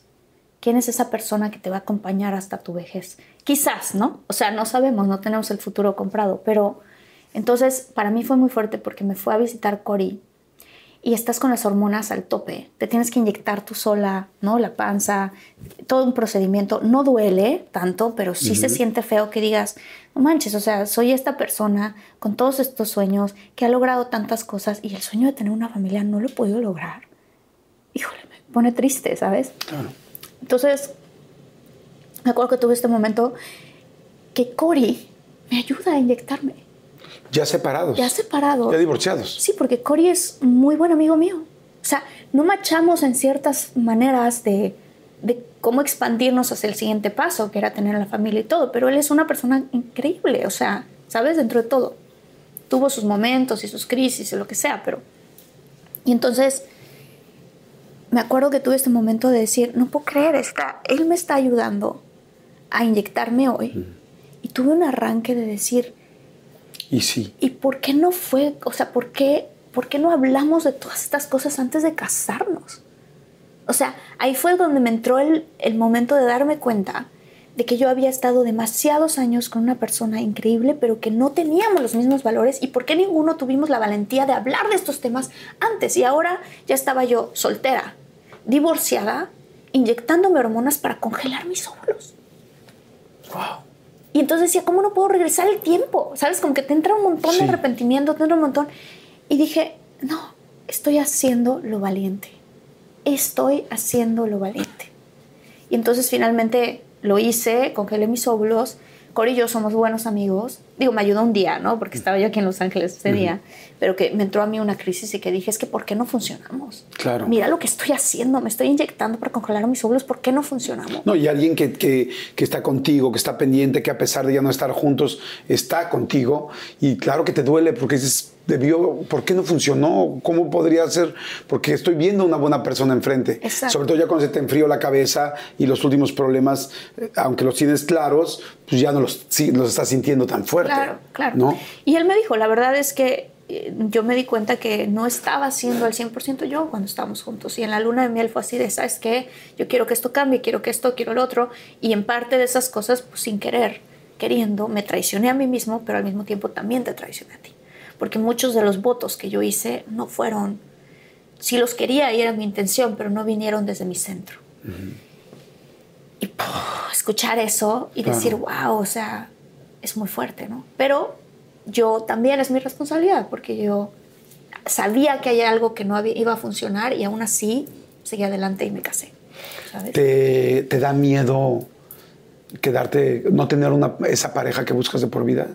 No de por vida, porque el de por vida ya es demasiado pedir. Sí. Pero ¿te da miedo no encontrar esa pareja? No, no me da miedo. No encontrar a la pareja, no. No tener hijos, sí. ¿Cuántos hijos te gustaría tener? Uno o dos. ¿Has pensado en hombres? No. No. ¿Y en sexo eh, eh, hombre o mujer? Mm, Una niña y un niño. O dos niñas. Te propongo lo siguiente. Tú has sido una gran persona para decretar. Te propongo que ahorita le digas algo a una de tus niñas. Que, ahorita le digas algo, lo que tú quieras. No por hacerte pasar un momento incómodo, sino porque como todo lo que has dicho lo has logrado, estoy seguro que si ahorita lo dices lo vamos a lograr. Digo, Así de que Jordi me va a hacer el papá mis. porque yo tengo todavía mis espermatozoides. También los congelé. Porque lo que hemos logrado, lo vamos a lograr, Jordi. O sea, ¿Qué le dirías? ¿Qué le dirías? Eh, ¿Qué le diría? Um, Porque hay un alma ahí rondando que, que te quiere escoger a ti. Si yo fuera alma, feliz. que me quiere escoger, sí, sí. Um, ¿Qué le diría cuando la vea o lo vea? ¿O qué le dirás ahorita que todavía no está aquí? Um, ayúdame a ser sabia para escoger a tu papá. Y cuando vengas, te voy a recibir con muchísimo amor. Yo y tu papá. Y vas a poder hacer de esta vida lo que tú quieras y lo que sueñes. Y si por alguna razón con ese papá no funcionan las cosas, tú como mamá, ¿qué le prometerías? que los dos lo vamos a querer mucho, de todas maneras, aunque no funcione entre él y yo, el amor que hay hacia él o ella es infinito. ¿Y qué obtendría un hijo o una hija cuando esté contigo? Muchísimo amor. Mucho amor. Pues así será. Así será. Wow. Así va a ser, Martita. Así va a ser. Y yo le mando ahorita un saludo también a todas las mujeres que han querido ser mamás y que no lo han logrado. Inclusive hay días de las madres donde yo pienso que hay tanta gente que ha trabajado tanto por conseguirlo. De repente hay personas que tienen un hijo a veces sin planearlo, inclusive sin desearlo, y otras personas que lo han deseado toda la vida y no lo tienen, pero yo siento que, que la vida tiene un porqué, sin embargo eso no quita el dolor. Así es que les mando un gran Sí. beso a todas las mujeres que, que no han podido ser mamás y espero Que lo intentan y que no han podido, Sí. o, que, o que todavía no encuentran a la pareja con la cual tener a sus bebés. Todo va a llegar. Yo creo que es cuestión de que una, como mujer, te alinees. Claro. te alinees y, y no verlo como un objetivo de vida, porque creo que tampoco, creo que el plan de Dios es perfecto. y que tú te dejes como que Dios fluya a través de ti, en lo que hagas, en lo que sueñes. Estoy completamente de acuerdo. Vamos a hacer un refill rápido. Sí. Si quieres, toma un poquito. Sí, voy a tomar. Salud, Jordi. Salud, que no nos hemos terminado ni un poquitito. O sea, estamos tan clavados en la plática Oh que estamos God. así, o sea, no hemos tomado nada. Pero ahorita nos emparejamos. Uf. Si les está gustando, denle like, por favor. Pero, este, pero cuando llegas a Hollywood, porque ya, ya has hecho cosas muy importantes aquí y ahorita tiene una serie que Buenísima. ahorita les vamos a decir, pero Ahorita a impactante. platicar, sí. Este, o sea, has picado piedra aquí y te ha ido también muy bien aquí. Pero ¿cómo fue el principio? Pues el principio fue difícil porque nadie me entendía. O sea, el mi inglés era así como que pollito, chicken, gallina, gen, ¿no? Y este lápiz, pencil, pluma, pen. La otra parte que fue dura para mí, ¿sabes también qué es? Que o estaban buscando la típica latina que está como súper fuerte, ¿no? Como ponchada y así. Tipo Michelle Rodríguez. Tipo Michelle Rodríguez, o estaban buscando la súper curvilínea. Tipo Sofía Vergara. Sofía Vergara. Y yo no empataba ni para acá ni para acá, sino que quedaba como en medio. Este, no tengo una cara muy masculina tampoco. O sea, como que era como una cosa extraña. Entonces me empecé primero. Perdón por lo que voy a decir, pero también Sí. eres una mujer muy blanca. Esa, eso iba a decir. Entonces de pronto era así como de, ¿qué tengo que hacer? Me tengo que meter a las camas de bronceado, me tengo que ver más oscurita, me tengo o sea, porque aunque Sí, pareciera que no, claro, ¿no? Sí, aunque pareciera que no, Hollywood tiene como sus clichés. Es entonces el latino es moreno. El latino, entonces, y yo venía aquí y me decían, no, es que eres de Colombia, o es que eres de España. Y yo, no, soy mexicana. O sea, en México tenemos una gran variedad de Sí. gente. ¿Cómo es posible que crean, que, que no crean que soy mexicana, no? Y entonces caí como en esa parte de, ah, me tengo que broncear. Este, y me empecé a meter a las camas de bronceado. Y entonces empecé a sufrir mucho con la cuestión del... ¿De la piel? Del, del no, del, del diálogo. Ah. Y entre el diálogo y la cama de bronceado y que tienes un acento y que no, o sea, estuve a punto de tirar la toalla. Un momento que dije, no, creo que me voy a regresar, porque no puede ser. Y me acordé de la historia de Danny DeVito. Ah, no la sé. Danny DeVito es un actor que durante mucho tiempo, pues es un actor que decía, yo soy chaparro, calvo, tengo una voz horrible y gordo. Y siempre lo rechazaban por esos motivos. Y entonces empezó a despertar y a verse al espejo y decir, allá afuera quieren a un chaparro, gordo, calvo con esta voz. Y lo empezó a repetir como mantra. Y de repente un día llegó a una oficina de casting, lo escucharon hablar y dijeron, ven, ¿a qué vienes a audicionar a este proyecto? No, vienes a audicionar a este otro, porque estamos buscando a alguien exactamente como tú.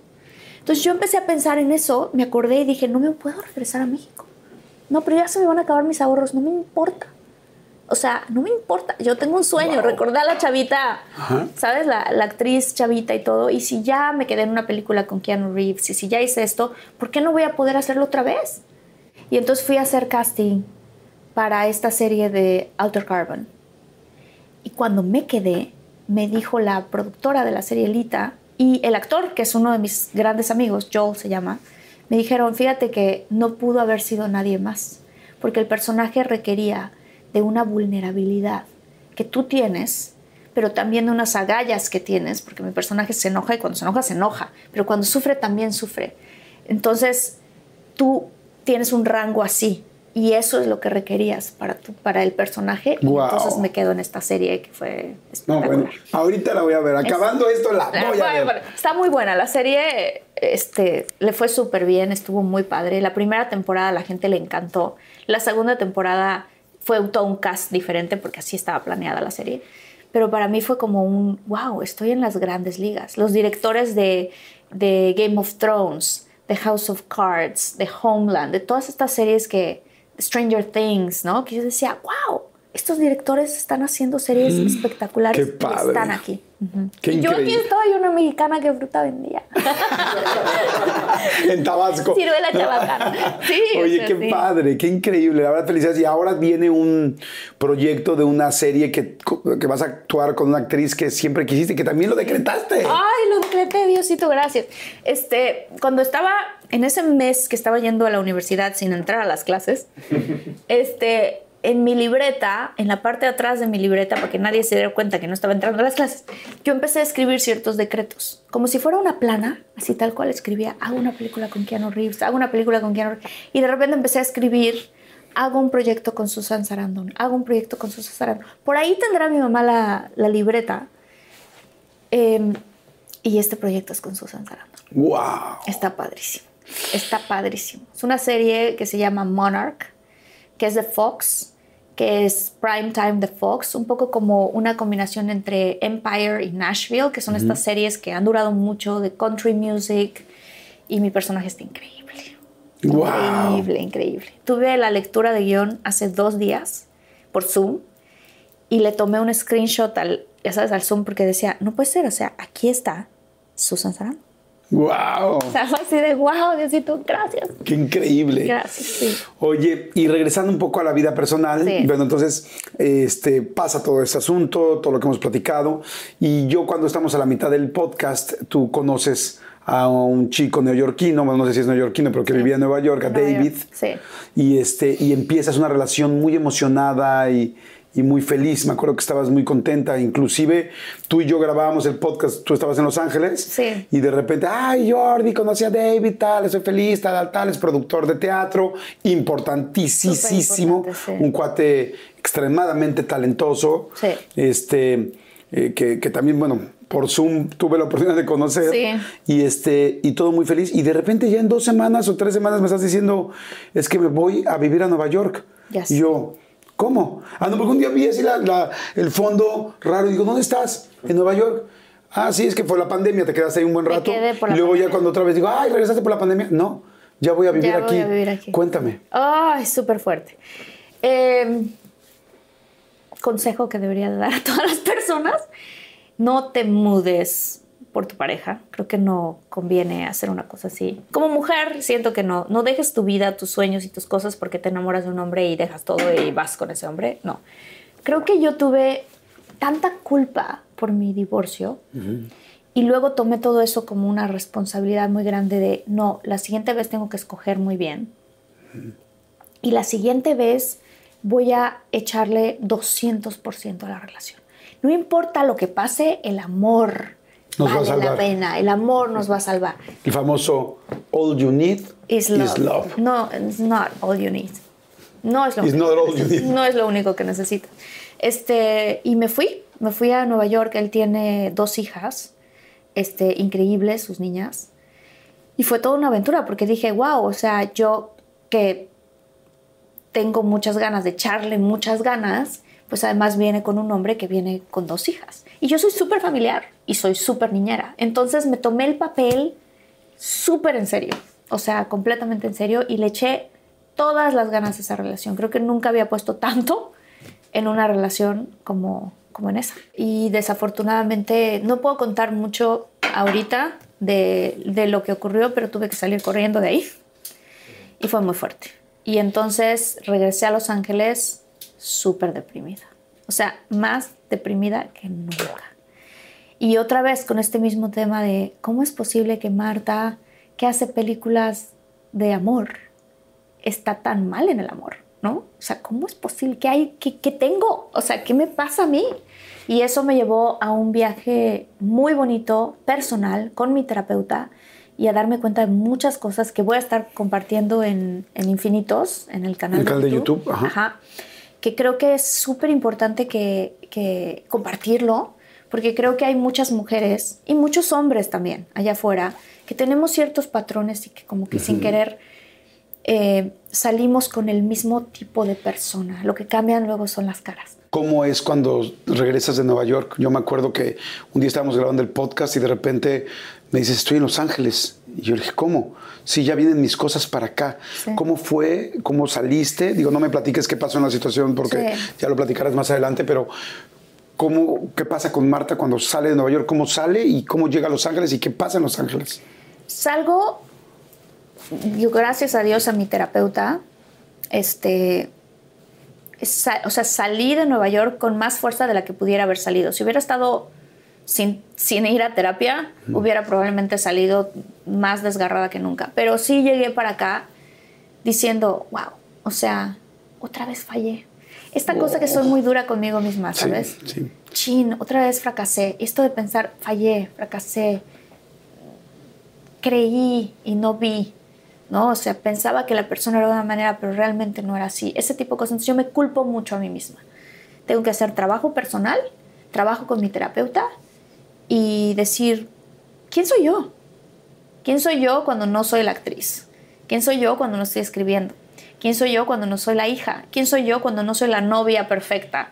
¿Quién soy yo? Y eso me llevó como un viaje de quién soy yo y cómo me complemento, qué cosas me gustan hacer a mí. Me metí a clases de salsa, que siempre me ha gustado bailar, clases de tambor, empecé a aprender Así a es tocar la guitarra. En Tulum. en Tulum, este, a reconectar con todos mis amigos más profundamente. Y de repente, en el momento en el que yo dije, no tengo ganas de conocer a nadie, estoy tan feliz conmigo. Por primera vez en mi vida, Jordi, estaba tan feliz siendo soltera. Antes, siempre que estaba soltera, como que ya tenía ganas de conocer, porque me encanta, soy una enamorada del amor, era. Ahora ya no es que no sea enamorada del amor, sino que ahora ya lo veo como con más madurez. Y entonces, cuando no quieres conocer a nadie, no quieres conocer a nadie, conoces a Luis. me, me lo dijo mi terapeuta, se te, hasta te, la persona alineada para ti se te puede presentar a la puerta de tu departamento y ni siquiera, y ni siquiera este, lo estás planeando, ¿no? Pero no llegó a la puerta de tu departamento. sí, llegó a la puerta de mi departamento. No. Sí, sí, llegó a la puerta de mi departamento. En Tulum, en Tulum. ¿Con los tambores? Así, No. capaz que lo llamaste. ¿no? No. Estaban haciendo ahí el, este, Sí. eh, el, el rollo del amor, ¿no? Sí, ¿sabes qué pasa, Jordi? Que, que, que yo aprendí de mi relación pasada, lo que es mi responsabilidad, es que por querer darlo todo, yo empecé a dejar mis límites sanos. Pero si yo detecto que algo no macha con mi sistema de valores, bye. Claro. No tengo que perder seis meses en una relación con una persona para después tratarlo de arreglar o que él me trate de arreglar a mí para que yo me ajuste a como él quiere. No se trata de arreglar gente. Y entonces, eh, así empecé a salir con diferentes personas y en ese momento conocí a Luis. ¿Y por qué tocó la puerta? Bueno, no sé si Ah. me puedes platicar eso, pero este, ¿estás contenta? Estoy súper contenta, estoy súper, súper contenta porque coincidentalmente él y yo tenemos una vida muy paralela. Fue muy chistoso porque escuché una de sus entrevistas, regresando de Nueva York, como por ahí de diciembre, yo con así el corazón destrozado, escuché una entrevista que él hizo con Joe Dispensa y yo soy súper seguidora de Joe Dispensa. Entonces escucho la entrevista y de repente empecé en la entrevista a decir, ah, este, ¿quién es este chavo? Y entré a su Instagram y vi que tenía novia y yo soy muy respetuosa y dije, ah, bueno, tiene novia. Y dije, ah, es latina. Y ya, pero no pasó, o sea, nada, porque cero. Y de ahí pasó el tiempo y pasó el tiempo y pasó el tiempo. Y eh, él estaba soltero y yo estaba soltera y, y él eh, me contactó. Y entonces, este, ¿Te contactó vía Instagram? vi a Instagram, vi que ya no estaba con nadie y entonces le contesté porque, bueno, yo así soy. Ah. Y este, y co- coincidentalmente yo estaba en Tulum y él estaba en Playa del Carmen. Y entonces este, me dijo, te quiero llevar a bailar salsa. ¿Y tú estás tomando clases de Y yo salsa? tomando clases de salsa. Y entonces se presenta literal a la puerta de mi departamento. ¡Wow! Sí. Pues te deseo toda la suerte, que te vaya increíble, que, que estés increíble con él, Sí. que las cosas salgan muy bien y que, pero más allá que con él, contigo. No habías dicho que ya era tu novio, ¿verdad? O sea, no lo Eh. habías confirmado o sí, No, no lo había confirmado. Pero sí es, ¿no? Sí, sí es. Pues salud, Sí, ¿no? gracias. Qué bueno. Sí, salud. Qué bueno, qué bueno, me da mucho gusto. Sí, estamos súper contentos. Mm, Qué bueno. Oye, pues yo te quiero agradecer toda la plática. Eh, si, si ya te conocía, bueno, ahora te conozco más. Sí. Cosa que me da mucho gusto. Sí. Felicitarte por todo lo que viene. Y, y es tan fuerte, tan fuerte lo que veo que tienes tú para conseguir las cosas, pero que además les quiero decir que todo mundo lo tenemos eso, o sea, todo el mundo podemos tenemos, sí. decretar, ilusionarnos, emocionarnos por algo y conseguirlo. Lo que pasa es que lamentablemente nos enseñaron que la vida, la vida era difícil, que esto era complicado y que el dinero era eh, casi imposible de conseguir y que un no sueñes tan alto, eh, ¿cómo crees? Hay muchos matasueños, hay mucha gente que te mata los sueños, Sí. inclusive perdón que lo diga, pero hasta en la propia familia. A ¿no? veces, Pau, pasa O sea, mucho más seguido de lo que uno Ajá, cree. entonces hay que creer realmente. Yo tenía muchas ganas de platicar con Marta para que se den cuenta lo que una persona puede creer y conseguir y buscar y encontrar. Porque en realidad eh, Marta es una persona excepcional, pero no es distinta ni a mí ni a ustedes. Ni, o sea, somos todos, todos tenemos esa antena. Lo que pasa es que no todo el mundo la levantamos para crearlo. Entonces, yo quiero terminar esta plática. eh, dándote algo, que es algo muy sencillo, pero que creo que es, un, es una hoja Ok. que es como, pues prácticamente como un, no un certificado, sino más bien como una petición, una hoja de peticiones. Dice, al día de hoy, Marta Gareda ha decretado, por decirte algo, conoció a Jordi en la universidad, Sí. en ese momento dijo ser actriz, ¿qué ha logrado hoy? Es una actriz internacional, internacional. O sea, no solo una actriz, efectivamente no hizo novelas muy poquitas de, o sea, yo quiero ser actriz de cine, Sí. es actriz de cine, está en Hollywood haciendo miles de cosas. No, pero- Dos, en los estudios Universal subió en, esta escalera y quería filmar con Keanu Reeves. En 2008, que logró, estrenó Street Kings al lado de Keanu Reeves. Sí. Tercero, desde muy chica en su libreta escribía quiero trabajar con Susan Sarandon. Sí. ¿Qué ha logrado? Está a punto de trabajar con Susan Sarandon en, Mon- en Monarch en, este, en esta serie. Sí, en esta serie sí. Y nada más por lo pronto, Sí. en este documento, Ok. te quise dejar dos espacios Ok. libres para que me los llenes ahorita. Ok, perfecto. Con lo que tú quieras, lo Ok. que más grande que tú quieras, porque Sí. pues, todo lo que has soñado es grande y todo lo vas a conseguir, todo lo has conseguido, bueno, no sé si todo, pero si no los demás están en vías. Entonces quiero que apuntes cuáles son las otras dos cosas próximas que vas a conseguir. Luego te hago otra hoja, porque como Ok. eres muy chingona, sé que vas a tener muchas líneas, pero quiero que me escribas tus otras dos líneas Ok. y lo vamos a firmar los dos Ok. y luego lo vamos a ir, fíjate, lo vamos a ir a disfrutar los dos y a Ay, qué celebrar padre, los qué dos. padre, qué padre, qué ¿Ok? padre. Ok. Entonces, Voy a decretar que quiero escribir un libro. ok. Quiero escribir un libro. Además tienes muchísimo, tienes todo para hacerlo. Tengo muchas ganas de escribir un libro. Ok. Este. Te voy a quitar este ¿escribo aquí. Sí. Describe además como tú lo escribes. Como lo escribo yo, Ajá. normalmente Sí. es- Agradezco que escribo y publico Y tengo éxito. primer libro y es un éxito. Perfecto. ¿Y cuál es el siguiente? El siguiente, uff, el siguiente creo que es a nivel personal. Este. Híjole, no sé si ponerlo o no ponerlo. Claro, ponlo porque lo vas a conseguir. Que estoy, que estoy. ok, Claro, claro, claro. Agradezco. No lo dudes ni un milímetro, ni un, ni un segundo. que estoy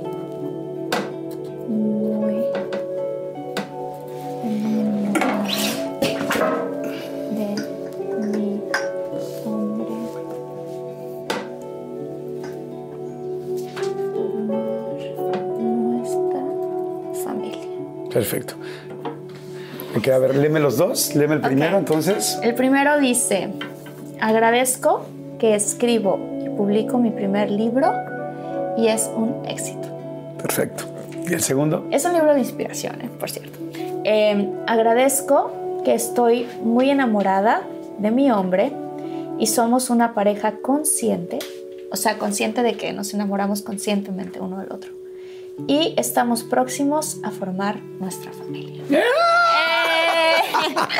¡Ay, qué padre! Gracias. Me encanta. Échale tu poderosa. Ok. Yo voy a fungir solo de testigo. Ah, y te lo vas a llevar. Dios mío. Y yo a mí no se me va a olvidar. Y cuando salga el libro y sea un éxito que lo va a hacer, vamos a ir a celebrar tú y yo. Vamos a ir a celebrar, Jordi. Y cuando tengas, cuando estés embarazada de ese hombre y esté a punto de, y esté a punto de nacer tu hijo o hija, Sí. al cual ya le dijiste algo en este, que también hay aquí grabada una declaración Sí. para él o para ella, Sí. vamos a ir a festejar. Vamos a ir a festejar. Gracias. Ay, Ay, te quiero mucho. yo también te adoro. Gracias. Te adoro con todo mi corazón. Fíjate lo que voy a hacer, de hecho. En ¿Podemos este hacer aquí? ¿Podemos gritarle al pasado? Sí, ¿Sí? grítale. ¿Qué le de vamos a cuando a, gritar? la niña que fue a tu conferencia, Ajá, que sí Ajá. se puede. ajá. Y que no solamente este, voy a hacer películas, sino que además tú y yo vamos a ser amigos. ¿Va? Claro. O sea, estamos gritándole al pasado. Ok. Ok. Empieza tú. Pero decimos sí se puede juntos, ¿va? Sí. Una, dos, tres. ¡Sí, se puede! Martita, no solamente vas a ser actriz y vas a hacer películas y vas a llegar al programa de Jordi, sino que además vamos a ser muy buenos amigos. Jordi, Jordi, vas a ser muy amigo de Marta, de esa niña que se acercó, que es talentosísima, va a ser muy amigo. Van a ser socios, les va a ir increíblemente bien. Van a ganar un Emmy o un Oscar juntos. ¡Sí!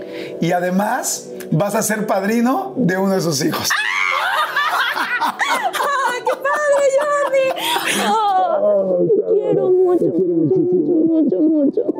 Muchas gracias. Ay, no, gracias a ti, gracias por todo, gracias por tu amistad, gracias por tu plática, gracias, gracias por por todo. tu amistad también. Ay, no manches, me hiciste llorar. Oigan, muchas gracias a ustedes, que la pasen increíble. Espero que esta plática les haya inspirado tanto como nos inspiró a nosotros dos.